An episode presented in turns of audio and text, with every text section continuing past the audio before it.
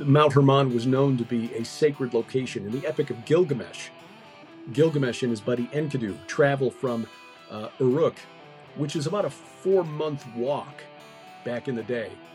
So, I mean, this was not like one of the close mountains to ancient uh, Sumer. They, they had to walk a long way, but they knew that according to the old Babylonian copy of this, this epic, that that was the secret dwelling of the Anunnaki. So, um, something sacred about that place for thousands of years, down to the time of Jesus and beyond.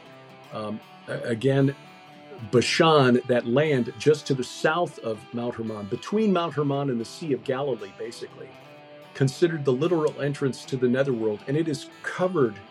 It is covered with megalithic structures, some of them huge, like Gilgal Rephaim, others the size of this room that uh, I'm sitting in, uh, some smaller, uh, like dolmens, individual funerary monuments, but all of them seem to be related to the cult of the dead, the veneration of the uh, the ancestors, the veneration of the Rephaim.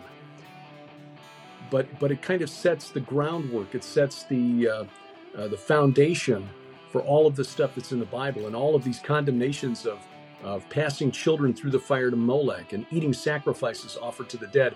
All of that is based on the cults practiced by the neighbors of the ancient Israelites. And again, the center of this cult related to the cult of the dead, the worship of the ancestral dead, which were actually demons, seems to be based around ancient Bashan, around ancient Bashan.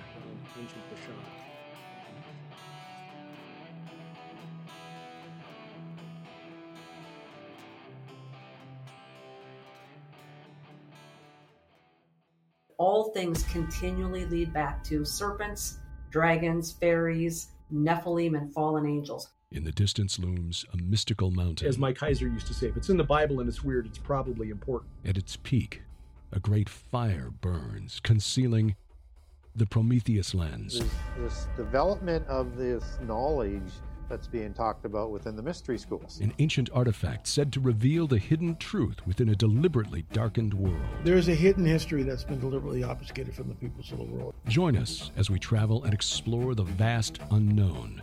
It's a hero's journey with dragons to slay, damsels to save, and innumerable treasures to hoard torches high. The Smithsonian, they caught wind of a giant skeleton, would send their agents out to get it. But it takes courage to move forward, to move out of the shadows, out of the uh, unreality that we think of as reality. We are all on the hero's journey mankind has been in contact with and influenced by extraterrestrials. Leave the Sitchin mound of bull feathers out of it. You know, look at it from a different perspective. A different perspective. Different perspective. Different perspective. What's happening? What's up? Hold out your glass because we're about to fill it up. Welcome to the Prometheus Lens podcast, the place where the conversations are always enlightening. I'm your host, Justin, and today we got an honored guest and dear friend of the show, and you may recognize his voice because he was kind enough to do our intro. Today we got Derek Gilbert with us. Derek, how you doing? Justin, it's good to be here. It is an honor, sir. Thank you for having me. Oh no, the honor is all mine, and I love every time we talk. I can just sit back and just let you go, man. I just love it. I, I just love it. But uh, today's subject, uh, we're going to talk about the the land of Bashan and all the spiritual significance with it. And this is a man that's uh, led numerous trips out there and has tons of insight and information. And he's just, uh, I know he's just going to blow your mind today. So, uh, Derek, I guess with the, the land of Bashan, I guess let's start off with the, the etymology, Bashan. Yeah, it's uh, related to a word from a language called Ugaritic, which is similar to Hebrew.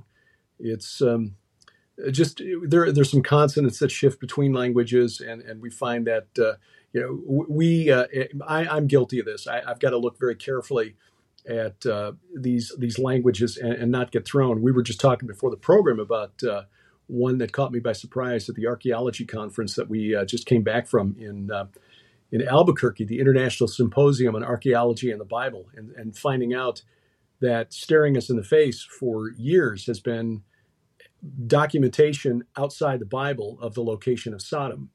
Uh, I, you know, I've been hearing for years this. No, there's no proof that Sodom ever existed outside the Bible. Turns out that's not true, and it's because the vowels and the consonants aren't always transliterated the same way. Anyway, in Bashan in the Hebrew, uh, the the word in Ugaritic, this similar language, would have been Bathan instead of uh, the sh- you get the th- essentially it means serpent. So Bashan literally means the place of the serpent. Now, this is really interesting because when you start looking at, first of all, the land, but also other connections to um, religious or mythological, if you prefer, uh, serpents in the ancient world, you find that that's a name that was well known for a very long time before Jesus walked the earth in the 26th century BC. So we're talking, you know, 26, 2500 BC, somewhere thereabouts. There, there's a small inscription that was found in what is now Iraq, this, the middle part of Iraq, that depicts a, the warrior god Ninurta. He was a, like an agricultural god, but also a warrior who was battling a seven headed chaos dragon that was named Bashmu. Well, Bashmu is just the Akkadian form of Bashan or Bathan. So now you've got this connection between what scholars call the chaos kampf or the chaos struggle, which was a common story in the ancient world where a warrior god like Ninurta or Enlil or Marduk or even further back the, the sky god Anu would have to subdue a chaos dragon or a chaos monster in order to bring the world into being suitable for humans. They had to create order out of chaos, in other words. Uh, the names changed in uh, the ancient Sumerian myth. It was Tiamat, the chaos monster. In Akkadian, it was uh, uh, Temtum. In the Ugaritic language, their chaos dragon was called Yam, which is still in Hebrew to this day. That's the word for sea, by the way, which opens up some very interesting um, in understandings and interpretations of the Old Testament. And word plays. uh, e- exactly, because uh, it's been known for for years by scholars that in the Old Testament, the the ocean, the sea, is a representation of primordial chaos. Well, it's because of this connection to this primordial chaos dragon, uh, who Isaiah refers to and Job refers to as Leviathan the, the Bible story is very simple. In Genesis 1, verse 2, when God's Spirit is hovering over the deep, that is the Tehom, which is the Hebrew form of the Akkadian word Temtum or Tiamat. In other words, God is hovering over the chaos and essentially subduing it, saying, you know, down, like you're you're like you're disciplining a, a bad dog. Um, and we read in Isaiah and in, in Psalm uh, Psalm 74 that God essentially subdued Leviathan, uh, crushed the heads of Leviathan, uh, gave his carcass for food to uh, you know the beasts in the wilderness. Uh, but ultimately, in Isaiah 27 verse 1, on that day, the day of the Lord, which is the day of Armageddon, essentially, that prophesied future day when God says, "Okay, I've had enough. I'm coming down." Then chaos will ultimately be destroyed. Right now, it's subdued but not yet destroyed. Well, again, this story was told and retold by other cultures in the ancient Near East the Sumerians, the Akkadians, the Babylonians, the, the Hittites and Hurrians, the, the Canaanites. The Greeks had a, a story uh, with Zeus having to defeat a multi headed serpentine chaos monster called Typhon. Mm-hmm. The Greeks, or uh, rather the, uh, the Egyptians, they had their struggle with Apophis, the chaos monster. So this was a common story.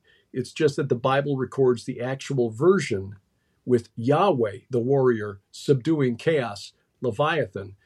But the name, the Akkadian form of this entity, Bashmu, is remembered in the name of the kingdom of Og of Bashan. Why would that be named for the chaos serpent? Well, maybe it was just a generic form of the name, of meaning serpent. Don't know. Can't go back and ask any ancient Akkadians because they're gone now. But uh, I think it's interesting that just within the last 10 years, thanks to our, our brother Doug Van Dorn, in his book Giants, Sons of the Gods, back in 2013, was the first one to spot this, this feature on the landscape on the Golan Heights, which is right in the middle of ancient Bashan, that looks for all the world like a three quarter of a mile long, 200 foot wide, serpent. It is an S shaped, uh, scholars call it a basalt flow, meaning it's cooled lava. And there are extinct volcanoes on the Golan Heights, which is mainly a, a, uh, a, a raised area of like thin layer of soil on top of volcanic rock. Um, so, all right, maybe this wasn't uh, built like the Serpent Mound in Ohio by piling up a bunch of dirt, uh, but it was clear that almost 6,000 years ago it was considered sacred because when you go to the site, you see that it is covered. This, this serpent shaped ridge, three quarters of a mile long, is covered with megalithic funerary monuments.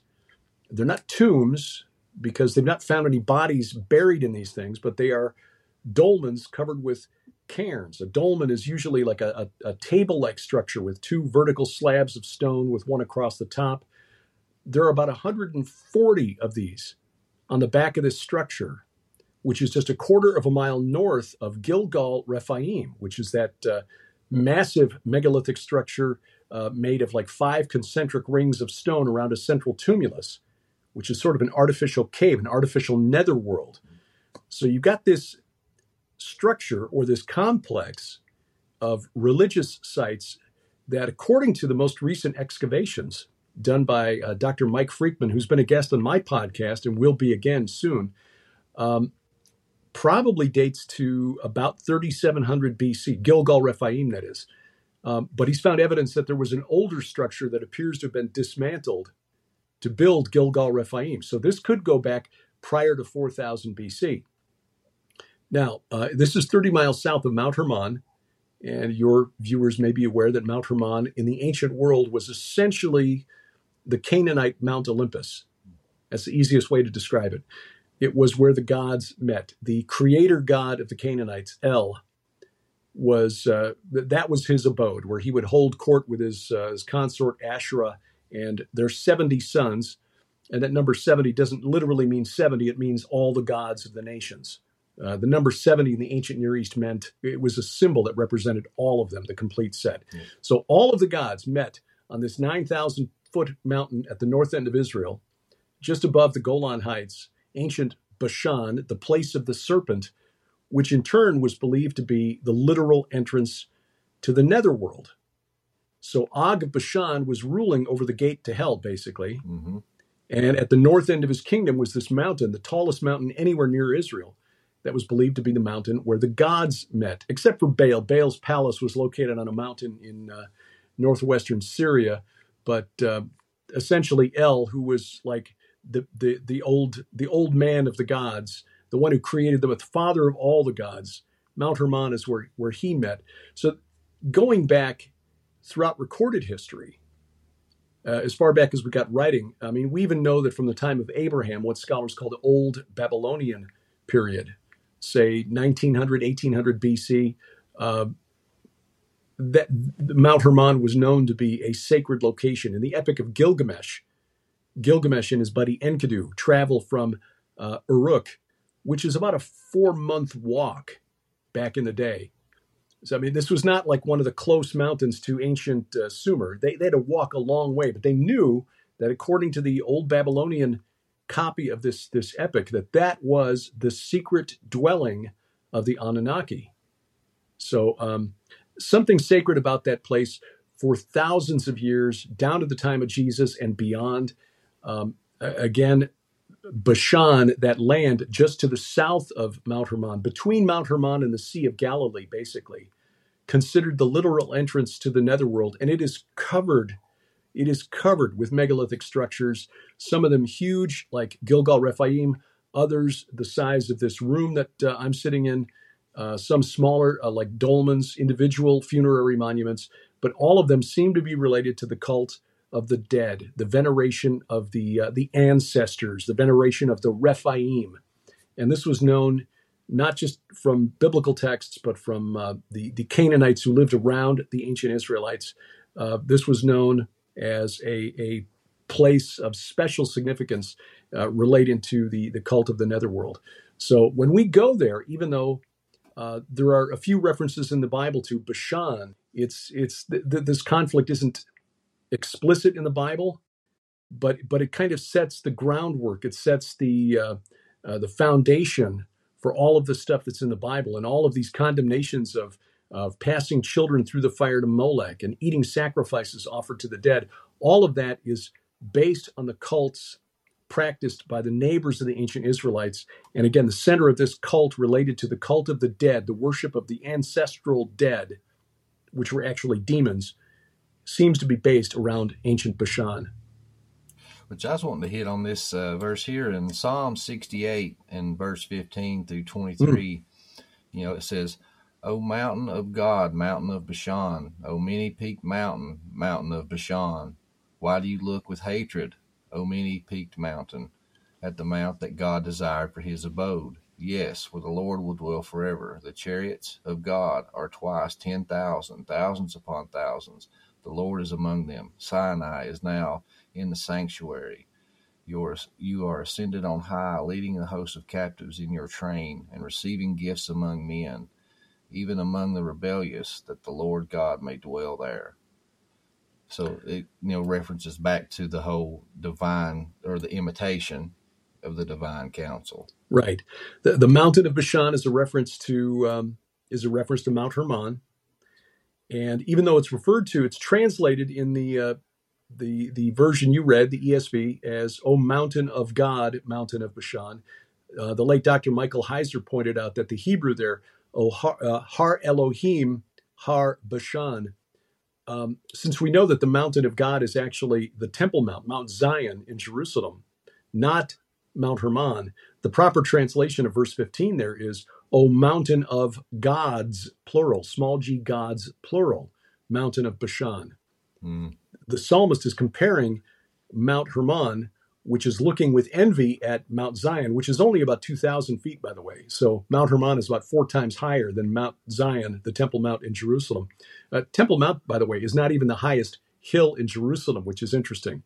God wants his people to approach him, not like Mount Hermon, where unless you go after the snow is completely melted for the winter, which doesn't happen until like August or September, you take your life in your hands trying to climb to the summit where there was a temple. In fact, that temple is. Uh, still to this day the highest man made place of worship on earth, which is really curious because Mount Hermon is not even one of the 100 tallest mountains on earth.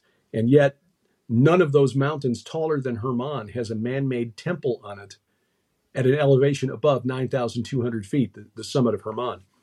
Anyway, the um, United Nations have set up a, a yeah a building there. In fact, I was just editing that portion of the video that we're working on, Sharon and me, called uh, "The Valley of the Shadow of Death." Uh, you, so I was, you know, showing some photos of what they call uh, the, the Hermon Hotel, where uh, the United Nations Disengagement Observer Observer Force, or UNDOF, has its uh, soldiers based. And and in the wintertime, yeah, it's that's a pretty nasty place to have to. Uh, it, it's it's like you know Ice Station Zebra or whatever. It's it's like a, a, a, science outpost in the Antarctic. You, you don't want to be one of the soldiers who gets stuck with sentry duty um, at on Mount Hermon in the middle of winter.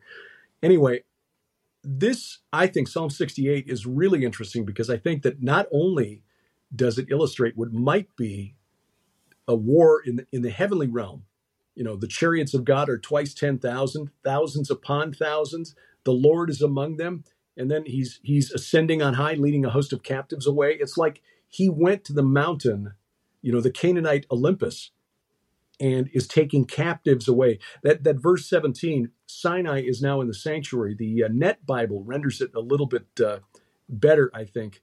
Um, the Lord comes from Sinai in holy splendor. They say it's it's a difficult Hebrew to translate, but that makes more sense, especially when you look at the history of the uh, the Hebrews and the fact that they came from the south, from uh, what what was Edom and Moab, uh, probably the region around Petra.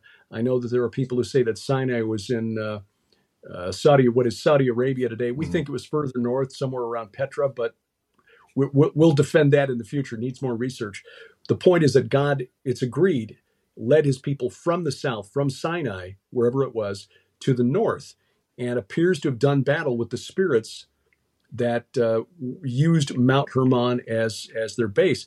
But I think it's also prophetic because you go down to um, that's what I was about to say because you know you get the whole transfiguration and he right, you know, right. goes from there and ultimately goes to the cross and leads a host of captives free. Uh, Sharon has even speculated that this whole um, section there in verse 18, ascending on high, leading a host of host of captives in his train, what, did that take place at the Transfiguration? Could be. It could be. Um, it could also be that that was a representation of the event in Psalm 82, where God is in the midst of the gods in the divine council and says, uh, Because you have judged unjustly, though you are gods, all of you, sons of the Most High, like men you shall die and fall like any prince. So, uh, again, we're speculating because it's not explicit in Scripture. But in verse 22 of Psalm 68, the Lord said, I will bring back from Bashan I will bring back from the depths of the sea, or I will bring them back from the depths of the sea. And uh, in in Hebrew, uh, well, again, you, are dealing with a, a, difficult phrase to translate. A scholar by the name of Nicholas Wyatt, whose work we've cited in our books a number of times, offers what he thinks is a better translation. From Bashan, I shall bring back, I shall bring back from the depths sea. Um, but remembering that Yam in Hebrew Yam. is also the name of the chaos dragon who was known to the Akkadians as Bashmu or Bashan. In other words, from Bashan, the place of the serpent, I shall bring back, I shall bring back from the depths or from the abyss uh, the chaos dragon, Yam, Leviathan, Tiamat. So I think we may be looking at something prophetic here in, in Psalm 68 that's been overlooked and this is one of the reasons that we have been so excited to get back to Israel. Um, after 2019, we had hoped to go in 2020. We had rescheduled our tour, which finally uh, went in March of this year. We had to reschedule four times because of COVID. Uh, finally got there. We were able to go back. And thanks to Aaron Lipkin, Lipkin Tours, we were able to go a few days early and go to uh, Bashan, go to Gilgal Rephaim spent the day with uh, with Dr. Mike Freikman, who's done the most recent excavations there at Gilgal Rephaim and at that serpent-shaped ridge just a quarter of a mile north from it. And you know, not to put too fine a point on it, but you know, when you're looking down from uh, looking down, say at the images on Google Earth, and you find a serpent-shaped um, geological feature covered with megalithic tombs that you can see from space.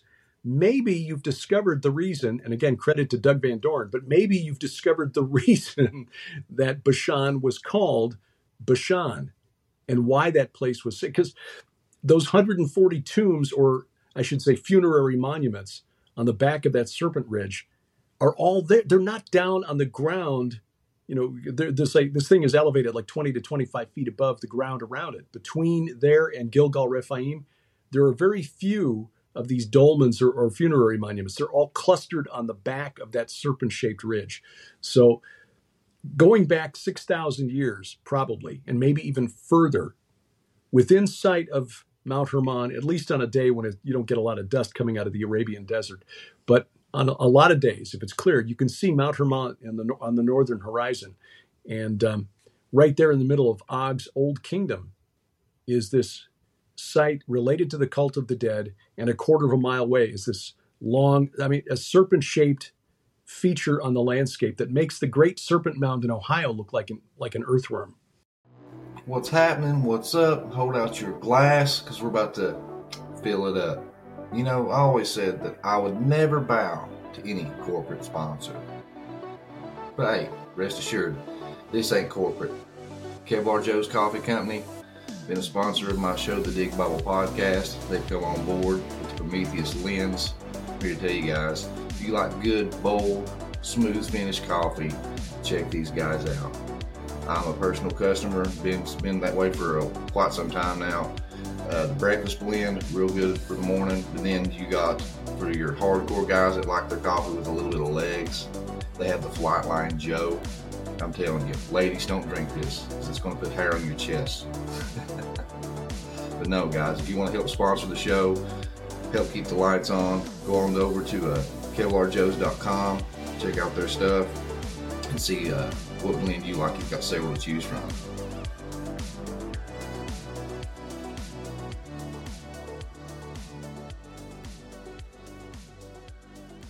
Mm-hmm. Well, uh, in your book Veneration, you touched on uh, the stela uh, of Mount Hermon, and that you had uh, found, I think, some stone tablets or clay tablets where it described uh, a ritual that they would do on this mountain where they would uh, call forth the travelers and they would have to wait three days. Uh, could you uh, run through that? Okay. I think Yeah. that's, that's pretty Well, I think there are a couple, couple of couple of things here, but um, that we need that uh, we're, we're separate, but I think they they tie together. Um, in 1869, a fellow named Charles Warren, who was um, an engineer with the British military, was sent by the Palestine Exploration Fund to do a survey of um, the Holy Land. He's he's the fellow who found the the Moabite stone, the the Mesha stela that uh, now scholars are coming to agree does make mention of the house of David on it. So we've got a couple of uh, inscriptions outside the Bible that make reference to uh, to David.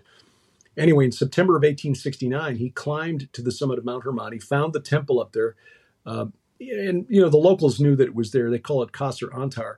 Um, a Presbyterian minister had been there like 10 years earlier. But what Warren found that people had missed for 2,000 years inside that temple was a, uh, a an inscription, a slab of limestone that weighed about 6,000 pounds that was inscribed in ancient Greek and said something like, um, By order of the Most High and Holy God, those who swore an oath proceed from here.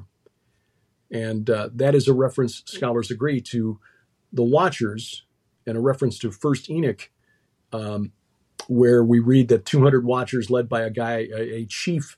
Uh, and Watchers, a class of angel, by the way. They're mentioned briefly in Daniel chapter 4, where Watchers come down and tell King Nebuchadnezzar that because he's been a jerk, they're going to punish him by driving him crazy for seven years. And uh, so, not all of the Watchers are evil. Some of them are still faithful and loyal to God, apparently. Anyway, 200 of them rebelled, led by Shemiyaza. Azazel was among them. Shemiyaza apparently was the one responsible for getting them to commingle their seed with the seed of women, producing these hybrid giants. Azazel is the one who uh, encouraged the teaching of forbidden knowledge like sorcery and metalworking for the purpose of making weapons and stuff like that. Um, this um, inscription that was probably, uh, it, it could be anywhere from third century BC to third century AD. Scholars really don't know how to date it, but somewhere in the classical era or the early Christian era. Um, it, it's clearly a reference to that event.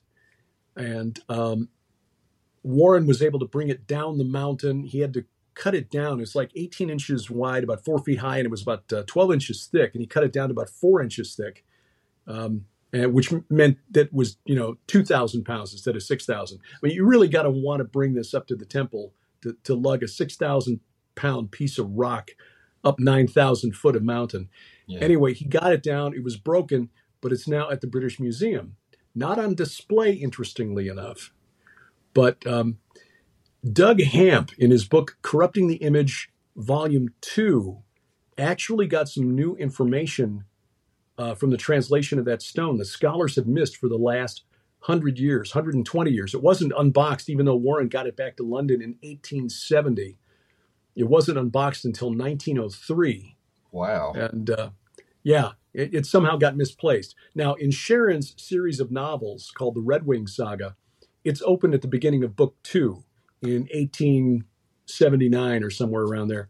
Um, and uh, a bad thing happens to the guy who's, you know, the poor guy who opened the box. But, you know, so a nice plot device. This is how we learned about this stone, by the way. Anyway, Doug Hamp got some additional information out of it and found that scholars had been kind of skipping over a couple of words that they couldn't translate.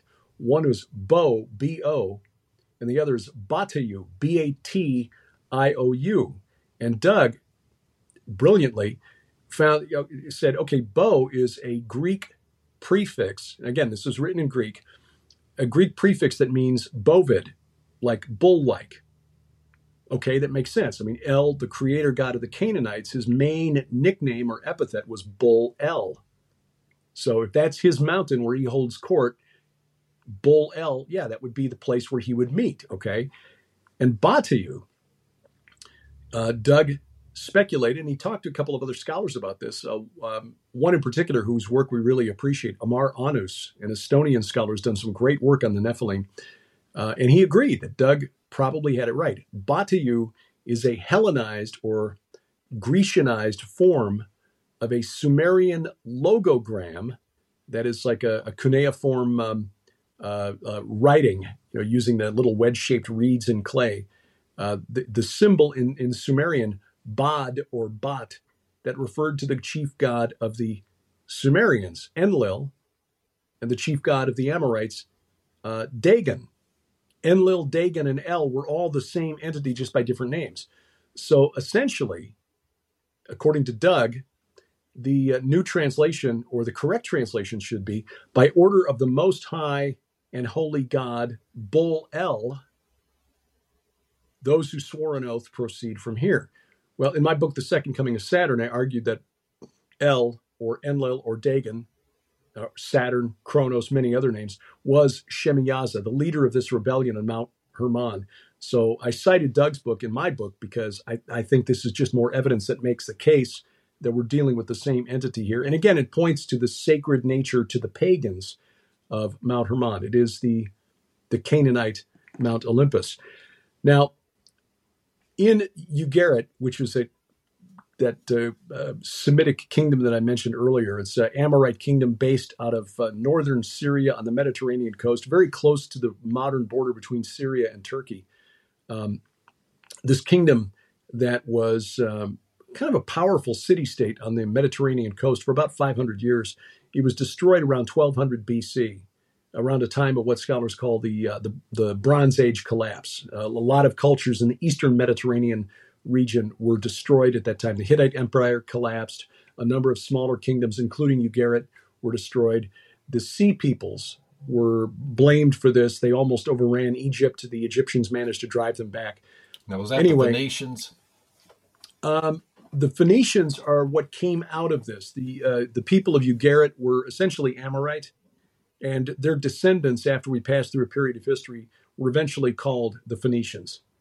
So the Phoenicians were essentially just the descendants of the Amorites or the Canaanites. Hmm. Canaanite, Amorite, same term. It's just Canaanite sort of geographically designates the Amorites who lived in uh, the western part of Mesopotamia towards the Mediterranean Sea. Babylonian, they were Amorite. They just lived in eastern part of Mesopotamia. It's like, you know, I'm a Chicagoite because I was born there, but actually I'm, you know, German, English, Welsh, Swedish. So uh, that that's what you're dealing with. Babylonian, Canaanite, not really, uh, not really uh, ethnicities. They're just uh, geographic designators. They were all Amorites, hmm. and the Phoenicians emerged from the uh, the, the the chaos in the uh, around the time of the judges in the Bible. Actually. All had ties to uh, giant clans, um, or those who worshipped what they believed were the giants of old. Yes, yes, yes. So anyway, um, Ugarit uh, was discovered was rediscovered about hundred years ago. It's a, it's a site in Syria called Ras Shamra, and the texts were, were discovered by accident and it's really helped us to understand the old testament better because the, the language is similar to hebrew. Um, there are a lot of words that were not well understood from hebrew but when you can add the context from uh, ugaritic and, and, some other you know semitic languages like akkadian and eblaite and moabite now uh, you can you can get a better idea. You can sort of triangulate on what the words mean by looking at the, the context. And there are several texts in uh, Ugaritic that are called the Rephaim text because they mention this group of um, underworld entities that are called Rapayuma in Ugaritic, but it's Rephaim in Hebrew. Uh, they appear to be entities who are summoned to a banquet or a ritual meal at the threshing floor or the tabernacle tabernacle of El, which can only be the summit of Mount Hermon. Um, and again, this is not me saying this. This is the scholars who devoted their you know academic careers to studying this stuff. Um, I'm not a scholar. I just read their work and try to fit the pieces together. I was so, about to say, watch you act like you are not. I'm sorry, I had to cut in here, but Derek, I'm telling you, such a humble guy. If anybody would be considered an expert, it's this guy. I've never seen anybody with a, a memory recall like this man's got. he's like a, a walking, breathing, and, and talking dictionary. Just how he can just recall all this scripture and, and tie all these things together. That's one thing I, I love about Derek. He's just so down to earth and such a humble guy. But I had to throw that in there. I mean, if any of you guys listen to this show and listen to his work, you know, you're familiar with Derek, and he's just a, a brilliant man. And but I just love how humble that he is. You know, I, I'm not an archaeologist. I'm not an expert. Well, if you're not, buddy, we're, we're all doomed. we're all doomed. But uh, I just had to throw that in there. I'll get back to the episode. so these these repaiuma are are summoned in one of these texts. The the text literally says they mount their chariots. They travel first one day and then another, and they arrive at the threshing floor of El at dawn of the third day. Like, wow! I mean, if you're a Christian, you got to hear the hear that and understand the significance. This is 1200 years before the birth of Jesus. That's how old these texts were at the time Jesus walked the earth. Ugarit was destroyed around 1200 BC, maybe a little after. So you're talking 12 centuries before Jesus. There was a group of people believed to be the spirits of the mighty men who were of old, the men of renown. In other words, the the Nephilim, although yeah. the Ugaritic people didn't call them that, but but that's who we're dealing with here. Were summoned to a ritual meal in what's like a necromantic ritual. In other words, summoning them, summoning the dead from the netherworld to attend this meal held in their honor by the king of the gods, El, and they arrive at dawn of the third day eh, on the summit of Mount Hermon. Yeah. And so Jesus, when he's walking the earth, makes a point of traveling from his home base, the base of his ministry on the north shore of the Sea of Galilee at Capernaum, walking 30 miles. Uh, you know, it's not like get in the car, drive half an hour, 45 minutes, and we're there. It's like you got to walk 30 miles with your guys to a pagan cult site at the base of Mount Hermon called Caesarea Philippi, where there was a, a temple to Jupiter, there's a temple to the emperor, there was uh, the, the Grotto of Pan, a cave that was sacred to the goat demon Pan, the goat god. And here you're bringing a bunch of nice Jewish boys there for this what? I mean, they've, they've got to be good. Uh, uh, look, Rabbi, why are we here? What, what, what's the point of this? And this is where he asks them, Who do people say the Son of Man is? And they give him some answers. And then he says, Okay, but who do you say I am? And that's when Peter gives that answer, that very famous answer Well, you are the Christ, the Son of the living God. And Jesus confirms this by saying, Blessed are you, Simon Bar Jonah, for this was not revealed to you by man, by flesh and blood, but by my Father in heaven. In other words, Jesus is saying Peter has received divine revelation, and he's saying it at the foot of the mountain that was the Canaanite Olympus, the mountain sacred to all the Canaanite gods. And then, according to Matthew, six days later, he takes his fellows up a very high mountain, and the only very high mountain in the vicinity is Mount Hermon. He climbs this mountain, and that's where he's transfigured. This is not by accident. This is not by coincidence. Jesus was declaring his divinity at the base of Mount Hermon. And, and by the way, that cave, that cave, the Grotto of Pan, according to the first century uh, Jewish historian Josephus, was believed to be the entrance to the netherworld. He, he wrote that they had um, no one had ever been able to lower a plumb line long enough into that cave to hit bottom it, they thought it was a bottom. It's literally the entrance to the netherworld. You throw a throw a sacrifice in there. If it sinks, the gods have accepted it. If it doesn't sink, well, then you're out of luck. They didn't like it. Jesus is standing right there when he says, um, "On this rock, this 9,200 foot mountain, the Canaanite Olympus, I will build my church, and the gates of hell, which is this really big cave right over here." Will not prevail against it. I'll tell you, Justin, when we've had the opportunity three times now to go through those verses right in front of that cave and people see what Jesus and the disciples saw when he was saying that, you can hear a hundred people at a time all go, because it suddenly brings it home. The geography is important. Where Jesus did what he did is important. Not just what, what he did, obviously, was critical, but where he did it was also very important. And when you see it with your own eyes, when you're standing at the base of this mountain and looking up, and looking over at this massive cave that used to be the source of the Jordan River. Man, it it it brings the Bible alive for you.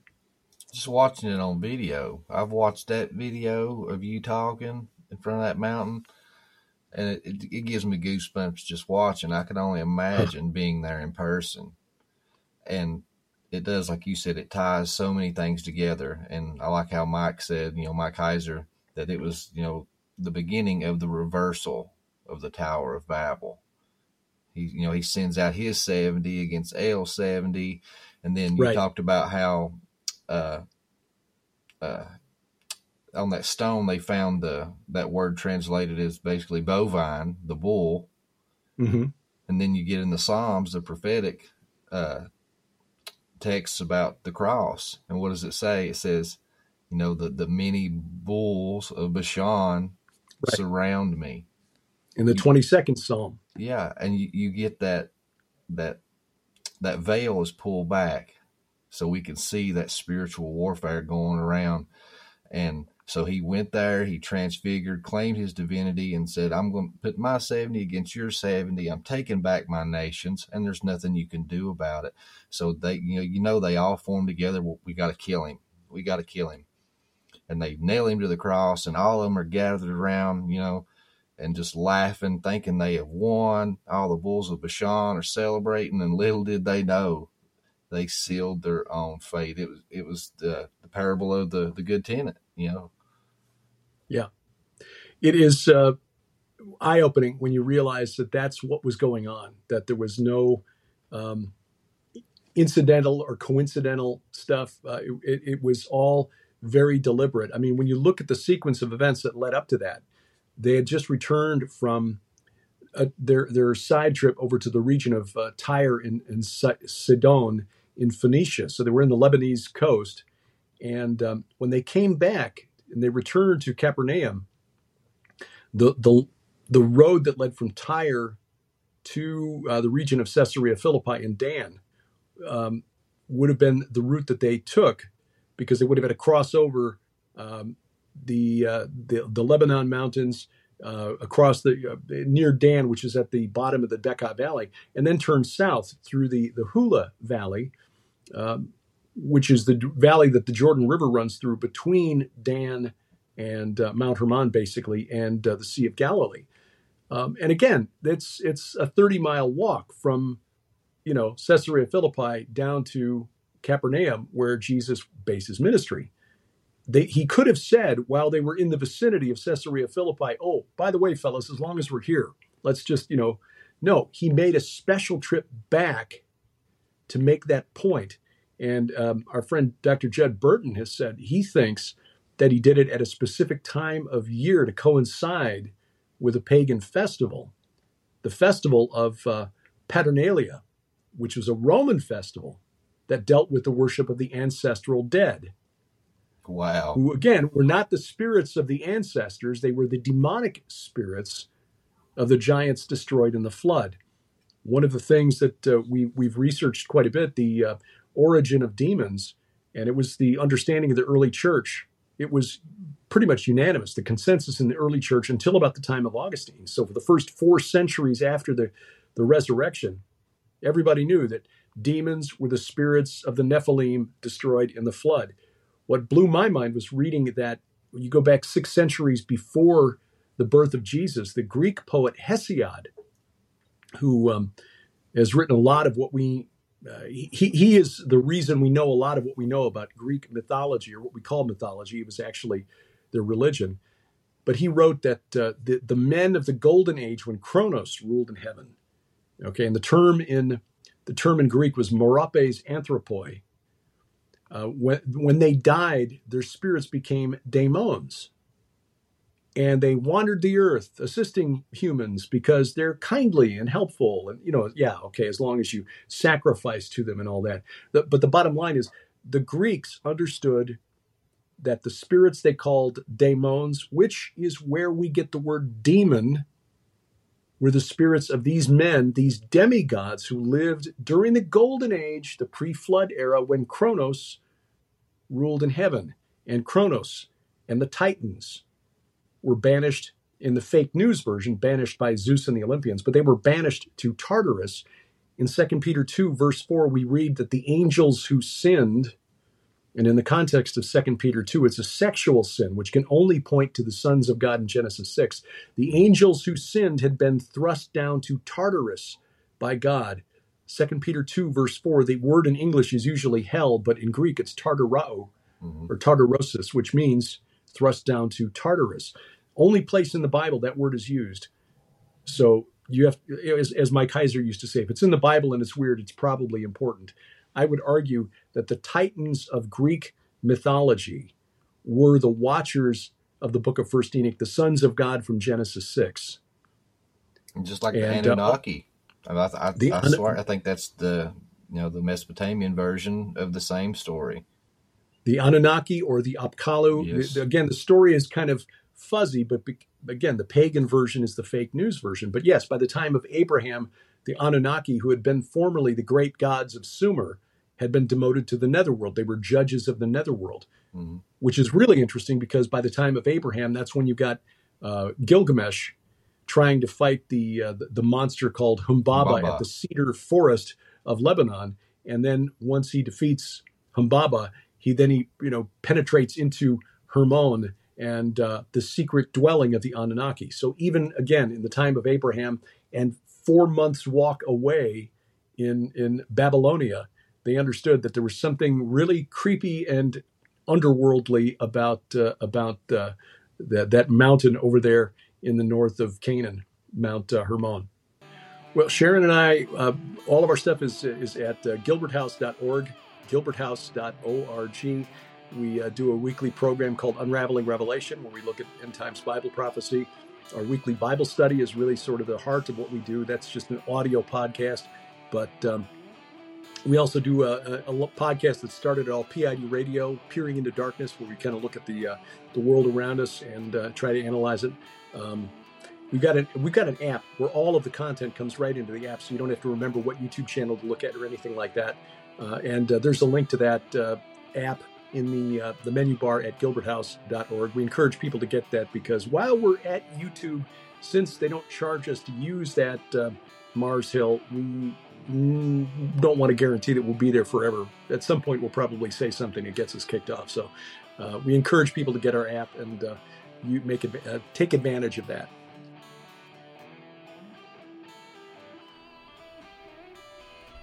There you have it. The one and only Derek Gilbert. This is part one of a part two series of The Land of the Serpent. If you are an all access pass holder, then you are going to have access to part two. And if you are not an all access pass holder, I encourage you to, to head over to PrometheusLensPodcast.com and sign up for 10 bucks a month or 100 bucks for the year.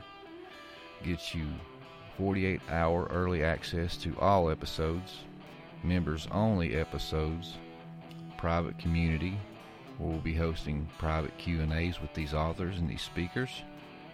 And i'm also working on documentaries throughout the year.